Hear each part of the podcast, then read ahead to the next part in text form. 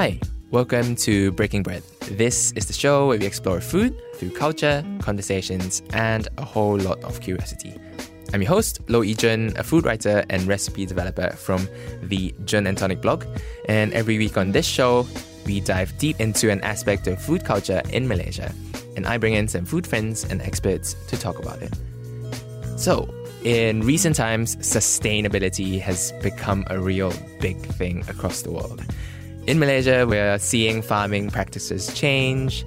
We've seen the straw ban come into play in KL and Penang. Supermarkets have started charging for plastic bags, and there's been an overall reduction of really single use plastics, styrofoam, and any kind of plastics, really. There's a reduction across the board. But still, there are so, so many other ways where we can and frankly should change and do more to make the supply chain of food more sustainable in the long term and less damaging to the environment we call our home. So today we have someone who's doing just that. Kartika Ayamani from Fala Leaf, a company that's turning the leaves of the areca palm, also known as upih pinang in Malay, into sustainable, environmentally friendly plates and bakeware.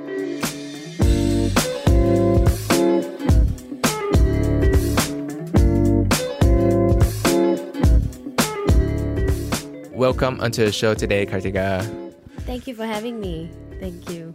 So, tell me about your company, Fala Leaf. I've heard so so much about it, and actually, I've only recently got to know it. Although the company has existed for quite some time now. Yes. Yeah, and I'm sure a lot of Malaysians. It's a brand that we're not really that familiar with. So, tell us about your brand. Yeah, so uh, we go by the name Fala Leaf Natural Dinnerware. That is the local brand that we have here in Malaysia. Um, our company would be Jessa Enterprise in Berhad. What we do is uh, we produce um, plates, dinnerwares, and also bakewares made out of uh, palm leaves. So it's a, specifically a heat and steam technology that we particularly use to produce these plates. Uh, we've been around since commercially since 2012, but the research has started way, way back in from 2007. So we're a family business. I'm the daughter. uh, we the founder is of course my father.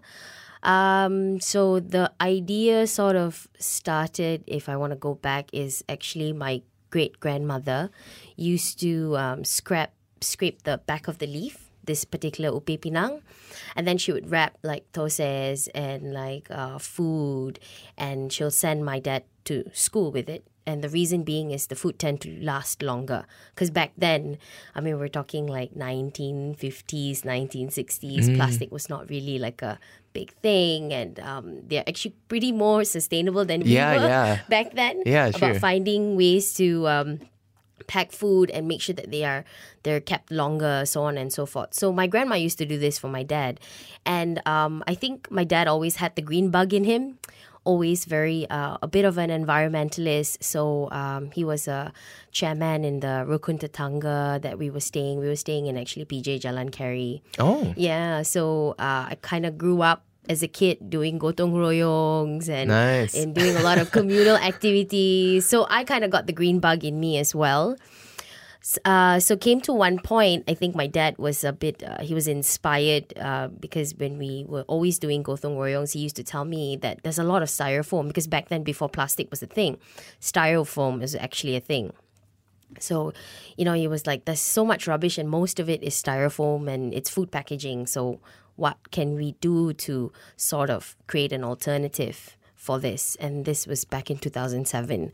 And um, he comes from an engineering background. So, uh, playing with uh, machineries and coming up with new innovative ways to produce things is more of something that he's kind of always had it in him as well. So, when we uh, so he was like oh wait a minute my my grandma used to pack you know food for me with this particular leaf. So that's something that i can actually try to figure something out. So i remember as a kid i think i was in form 5 probably from five. So I was seeing a cendol machine at the back of my house, and I saw my dad, and he was trying to like put the leaf in there and and press it into like a form of plate or something. and I was wondering, what is he doing? Maybe he's making a box or a bag. And then he was telling me this story that no, you know, I feel like most of the time when we do gotong royongs, especially in our housing area, I find that there's so much rubbish. And then we did a little bit more research on it. And yes, most of the time, styrofoam was actually one of the biggest waste that you can find in most of the rivers in Klang Valley at that point of time. So he kickstarted this thing and um, then back to 2012 um, i think he finally fine-tuned the product and uh, came up with a pretty solid technology. And um, at that point of time i was uh, i was an architect in australia and i was me being from the same family with the green bug i said i'm to come down. Let's start this. Let's see where this goes because i think this is really good. So um, we we started with four machines four machines at that point of time i think we were producing about 30000 pieces which was not even going to be able to um, be enough for a restaurant to use on a monthly basis.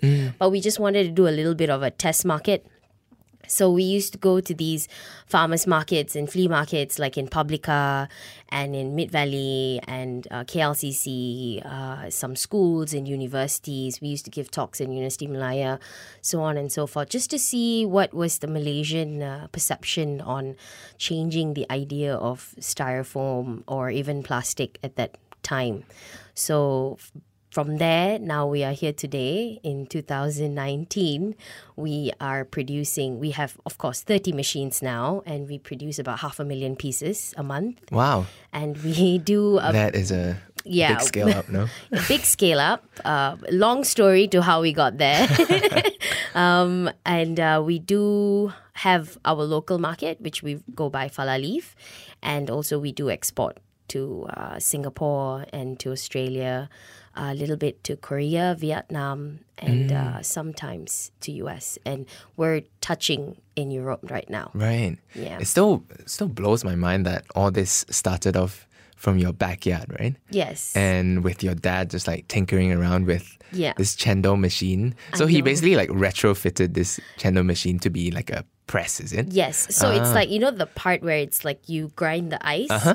So he kind of took that part off and he put like this, uh, it's like a mold. He made a mold. Wow, okay. And then he had to figure out to get the heater element in there to heat the leaf. But you Mm. see, at that point of time, we didn't realize that steam was going to play a big role.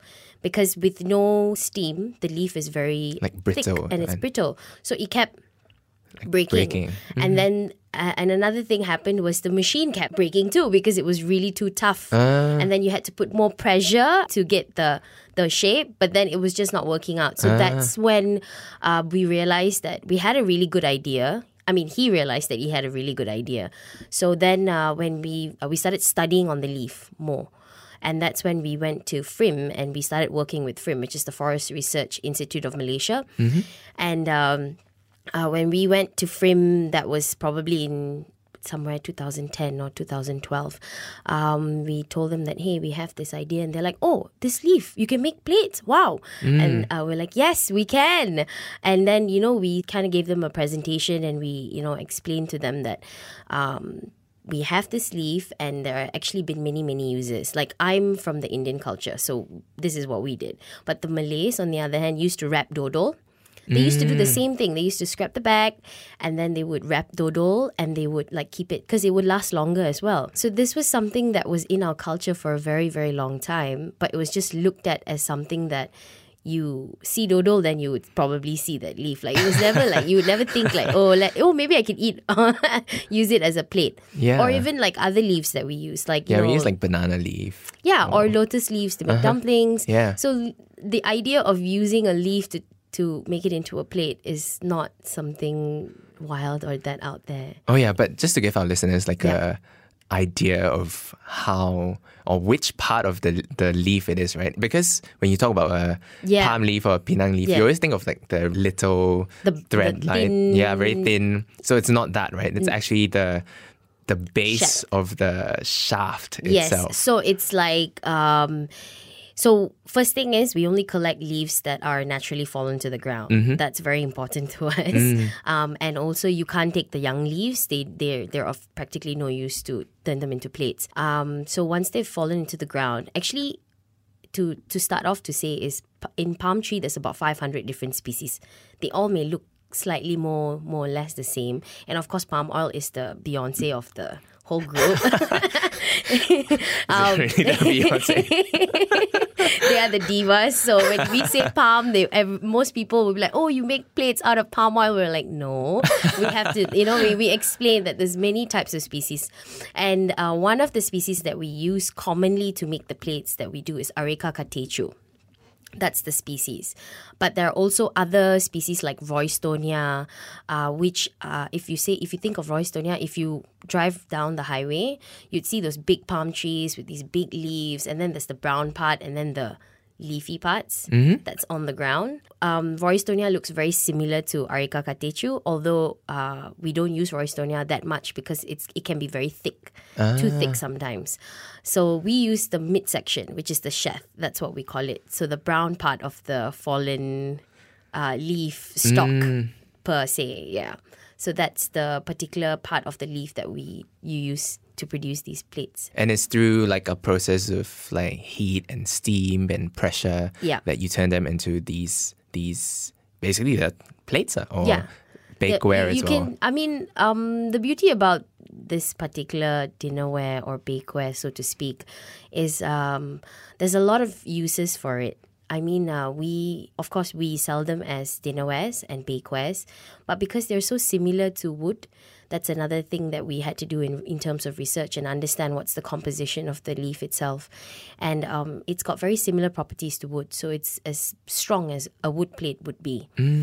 So um, you could use it as a tray. We get con- customers who say, "No lah, you know, it's it's just too sayang for me to just use it once and throw." Mm, so they yeah, use it true. a few times until the leaf turns back to the leaf shape, and then they'll cut it up and they'll throw it to their garden because it composts yeah, compost. yeah, naturally. Yeah.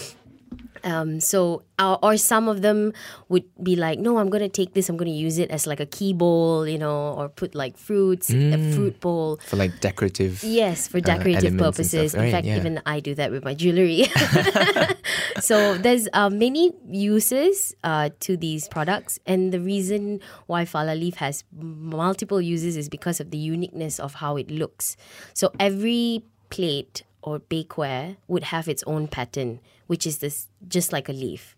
So we don't do any, we don't put any lamination or glue on them. So it's purely just taking the sheath and molding them and turning them into shapes. So if you get a pattern that looks like a, a bird or or you get like you know really pretty grains on them, that's that's just what it is. So in a pack, you would probably get different types of patterns and grains of how the leaf is. So it's sort of like um, you're purchasing a little imprint of the world it's the art of of what mother nature wants to give you so to speak. So that's also another uh, a value to why I think most of our customers tend to feel like they don't want to throw it. It's just too precious. Yeah, and you put it so elegantly. It's like what an imprint of the world. Wow. It is.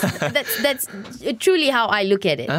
Because Cool. they always surprise me. Yeah. These plates, if, even when I'm in the factory, all and I'm just like some of them. I'm like, wow, they they look really so beautiful, right? Really, really beautiful. So we take some of them and we keep them in our meeting room. like these are auction pieces one day. Wow.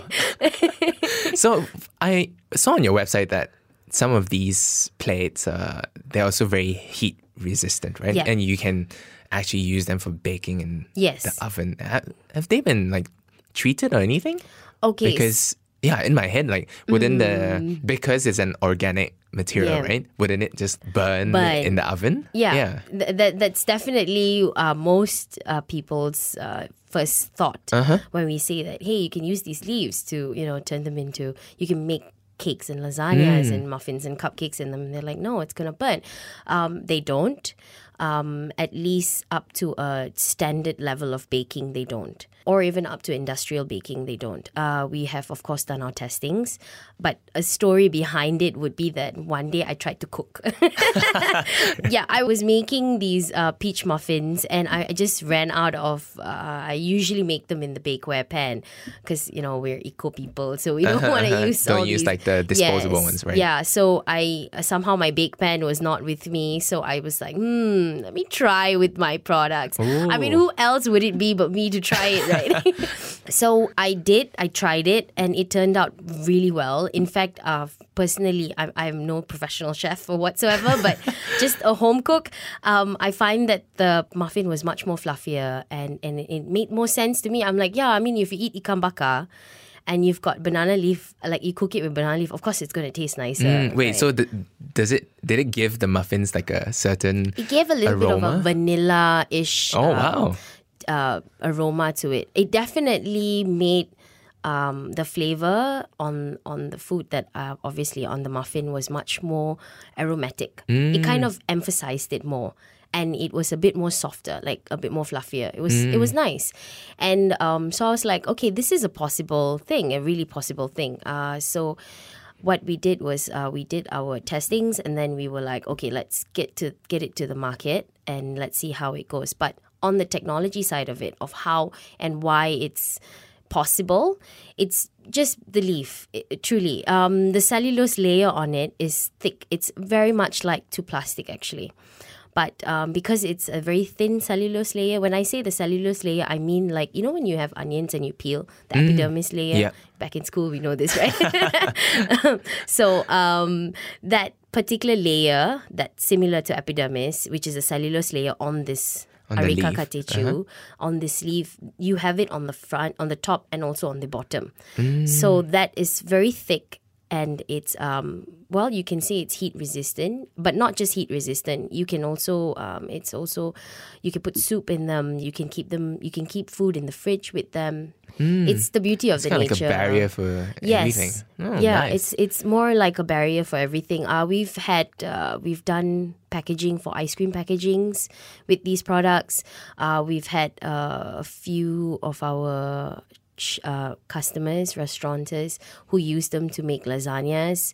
Um, at one point of time, Jaya Grocer used to make uh, these lasagnas with these product with our products as well. Mm. So and and they used to put the temperature of uh, 30 seconds for 200 Celsius, and it was fine. It didn't. Uh, there was no. Um, Mm. Didn't like combust or anything.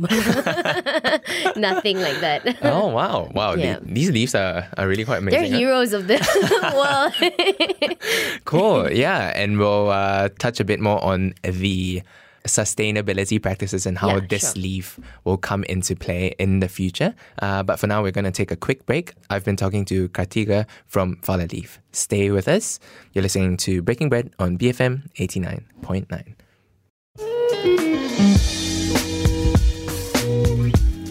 Welcome back to Breaking Bread. I'm Jun and I've been speaking to Kartiga Ayamani from Fala Leaf, a company that's turning palm leaves into sustainable, environmentally friendly dinnerware. So, your company is currently doing quite well, uh, from what I've heard. Um, but so far, it seems like a lot of the demand is coming from outside of Malaysia, despite you being a local Malaysian company yeah. Why is that? that does that mean does that say anything about our sustainability industry in Malaysia? Um, okay, so we are a startup company, of course. We started really small, and um, we uh, we're a manufacturing unit. So for a manufacturing company, we to make money, we have to go in bulk.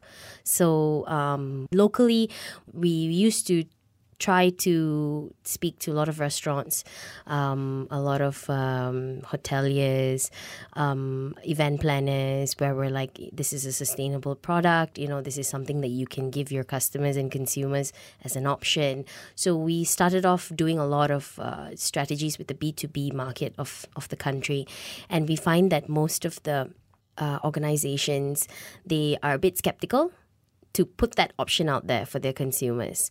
So, and um, that was a really tough thing for us to uh, sort of break. And actually, till today, we still find that one of the challenges locally. It's not about the consumers because that's when uh, we realized that after we started heading to the B2Bs, they were not too keen on you know taking this on board we were like no let's just go straight to the people. Let's see if the people like it. Because when we when we used to do our test markets in the flea markets and farmers markets eh, we had raving support. And um, people of course had a lot of questions which is good. That means they want to know. And we're more than happy to educate and give the awareness out. So we're like people like it but why are the middle guys not giving the option to the people. So we said, no, let's just straight head on to supermarkets and put it on the shelf and see if people like it, they're going to buy it. And um, so we started putting our products in cold storage and in Jaya Grocer and Village Grocer. Uh, we also have our products in Ben's Independent Grocer. At one point of time, we also used to put them in Giant, all their outlets and uh, we also did put them in Mydin as well at one point of time. And you have to remember that we were doing this as a family business. It was literally me and my dad taking our Alza, which used to be the van of delivery, and just driving across country. Oh, wow. and yeah, because this is very new to us. We, Yeah. We've never done this type of business before. And um, it's very important for my dad. And it's something that I also take from him that you need to know before you teach your employees or tell your employees what to do. You need to know the job. So that was very important. So the first delivery that we did for every outlet uh, in Malaysia was done by me and my dad. Wow. That's dedication right there. Yes. so um, at that point of time when we would we we did have um, so when we were ch- looking at sales, it was good, but it was not as good enough as you would want it for the manufacturing outlet that we have to break even. But there were a lot of consumers. Until today, I have loyal customers who have been buying my products probably since 2012, who mm. come directly to us and purchase them. And um, so, in the consumer side, I think we're very healthy. People are very conscious, especially now.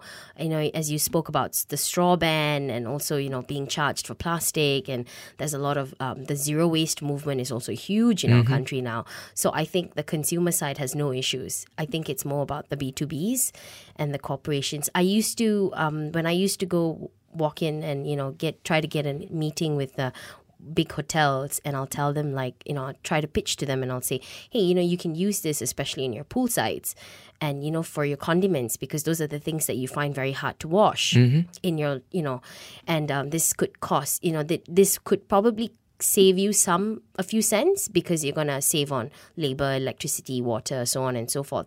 But the idea was just so different for them that they were like no we already have ceramics. We already have plates.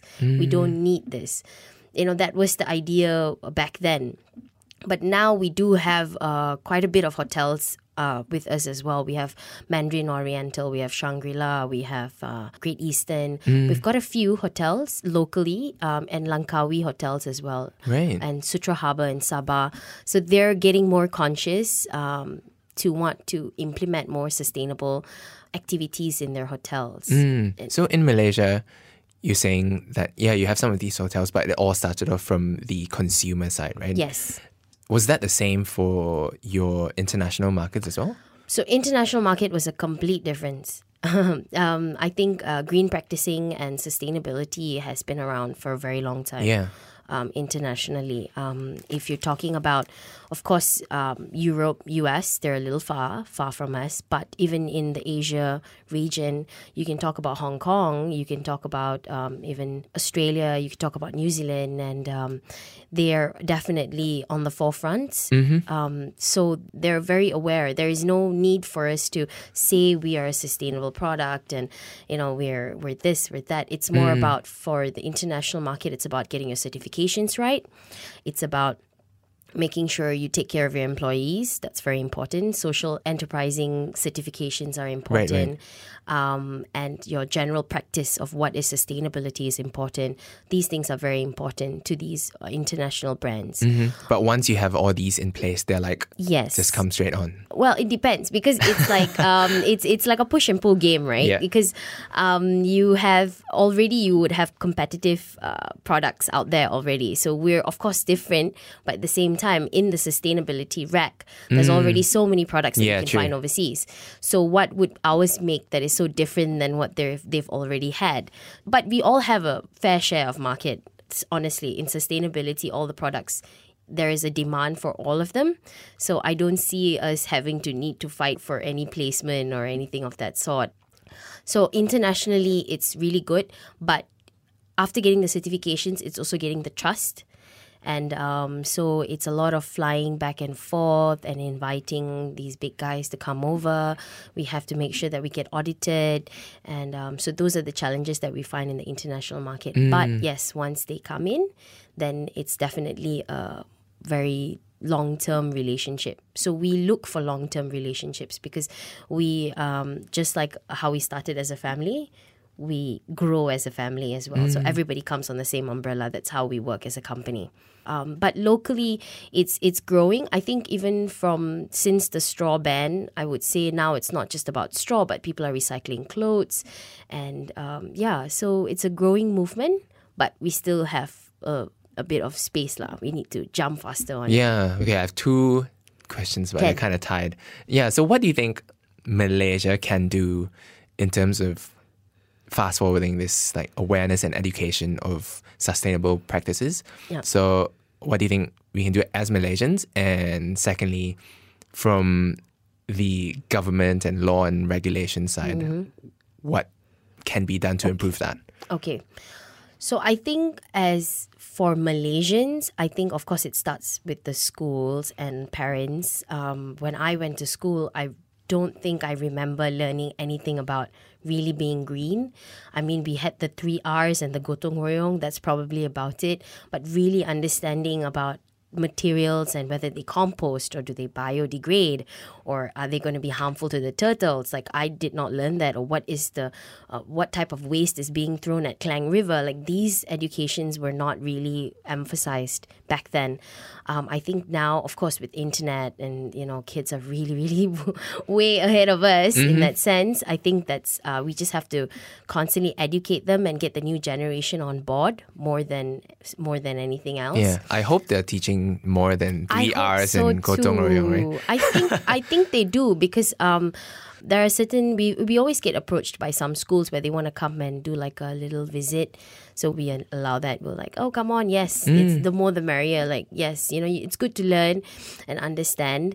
Uh, other than that, I think Malaysians don't have to feel so overwhelmed to say, okay, I'm going to be green today onwards. I'm not going to touch one plastic. Hmm. That's too much that, on a daily basis. That's even I myself. Some days I, I I'm I'm not a zero waste person. I try, but um, we live in a very urban world and uh, we have a fast paced life, nine to five. It's really hard to try to find like no plastic or even your cotton buds. You have to make sure that it's like made out of wood and Right, right, toothbrush or is like like bamboo bamboo, stick. yeah. I mean, it's you can you can if you put the effort, but if you really cannot, just don't be overwhelmed. Just maybe if you think about it in a day, just make one difference. Like if you go to the supermarket, you're gonna buy a bunch of apples. You have your handbag on, just take them and put them in your handbag. You don't need to get that plastic wrapped and things like that. And if you choose to have a get together or you have a party, um, you know, you uh, of course, like for example, my auntie especially, she whenever we have get family get together, she always gets plates from us. She's like, I know, but they, you know, I'm so tired to wash the plates, and these are good, and it's a good conversational starter. It's something that we can teach people and talk about. You know, it, it's not necessarily fala leaf plates, but just anything that's sustainable. It it definitely is a conversational starter as well on a table. So you know, people can think of different ways to incorporate um, being green, Uh, or you know, just if you're walking in the park, you see a bunch of rubbish. Take it them, just pick it up, throw it. Those are simple things. It doesn't have to be that you have to get straight on board and be like, no, I'm going to be green all the way. I think that's quite impossible. To Yeah. be honest, yeah. And if you have like a small business or you know you're doing something on uh, entrepreneurial on the side, you can incorporate something green, something sustainable. It's not just about making money or it's the new thing to do or saving turtles. It's always been and it should have been and it will be a thing that we should do. And you know, it's something that it will, has to stick on to us forever as a generation because after us there's going to be younger generations and younger and younger and younger so if we don't continue the movement it will die off somewhere at some point. Mm. and then a kid maybe 100 years from now might not be able to know what a tiger uh, looks or feels like Right. and that is the real epidemic of the situation today yeah How about for on the government, Government side, side. then? So I think the government, um, so far, they're they're doing what I think that they can do to a certain extent. I think they're doing a good job, because even ourselves, uh, we're a sustainable business. We work with FRIM, Forest Research Institute of Malaysia. We also work with MTDC, which is the Malaysian Technology Development Corporation. Um, so FRIM has been with us since day one. In fact, uh, we actually my dad, the founder of the company, he sort of traveled around the entire country to figure out um, what is the statistics and how much of this upih pinang do we actually have, because that was a information that FRIM actually didn't have. So um, we worked with FRIM, and you know they were very supportive. I would say the government is very supportive, but the reaching out part is the part that I think they don't do enough, in the sense that if you go to them if you have something that you want to say or you want to be part of, they're more than happy to welcome you. But they're not reaching out to you. They're not giving you that alternative and options day to day for you to feel or to be able to think of alternatives and come up with new business ideas or proposals or even just community movements.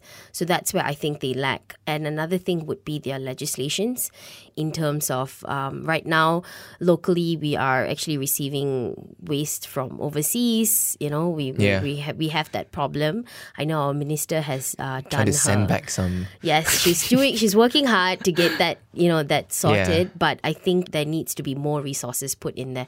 It cannot be just the ministry. It needs to be the big guys that come in to help as well. I, I really believe that because um, this will be not a problem today, but in five years you will start feeling it, Yeah, for sure. seeing it, and smelling it, and so on and so forth. it's the truth. I mean, you know, you where we'll be, we'll see that um, we have in our country, we are also very rich in biodiversity. We have a bu- lot of animals around different parts of our country, so on and so forth. This waste that's coming to our country will affect Yeah. these animals, and that'll be the first attack that we get. So, um, this is something that needs to be mitigated as soon as possible. Um, Yeah, it seems like there's so many adverse effects because the whole ecosystem is linked, right? So if you disrupt one aspect, even though you feel like, oh yeah, this is we just create a landfill here, won't affect anything, and then slowly it will spread out, and Yeah, there's a- so many things that It will be are a around domino it. effect. Yeah, exactly. yeah, exactly. Yeah. And I think on the topic of sustainable practices as well, there's so so many things and rabbit holes that we can go in Yeah. and go under, but.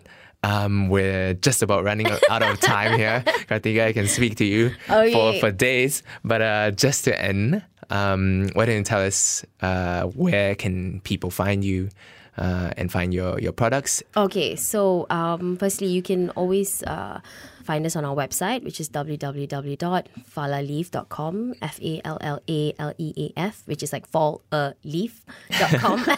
uh, we also have our products on Lazada, um, and uh, we also have them in Ben's Independent Grocer. We have them in certain outlets in Jaya Grocer and a few outlets in Village Grocer as well. Uh, we are more online now, so yeah, definitely link us up from there. Cool. tell us also what your future plans are for Fallaleaf. Um, I think we we our future plans will always be to be a sustainable company and uh, bring in more different types of products, not just dinnerware and bakeware, but um, food packagings and cutleries and straws, and uh, probably in the future furniture, so on and so forth. All That's- made out of uh, upih pinang? Yes. Uh,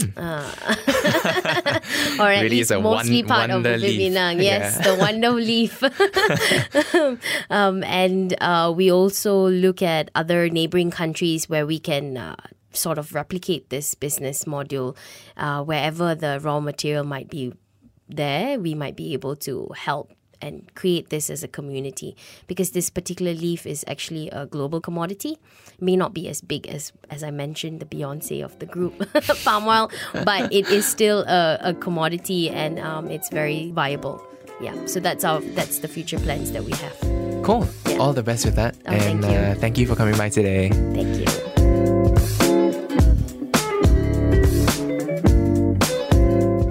That's all we have for this week's show. To listen to more episodes, you can find us on iTunes, Spotify, or visit our website at www.bfm.my.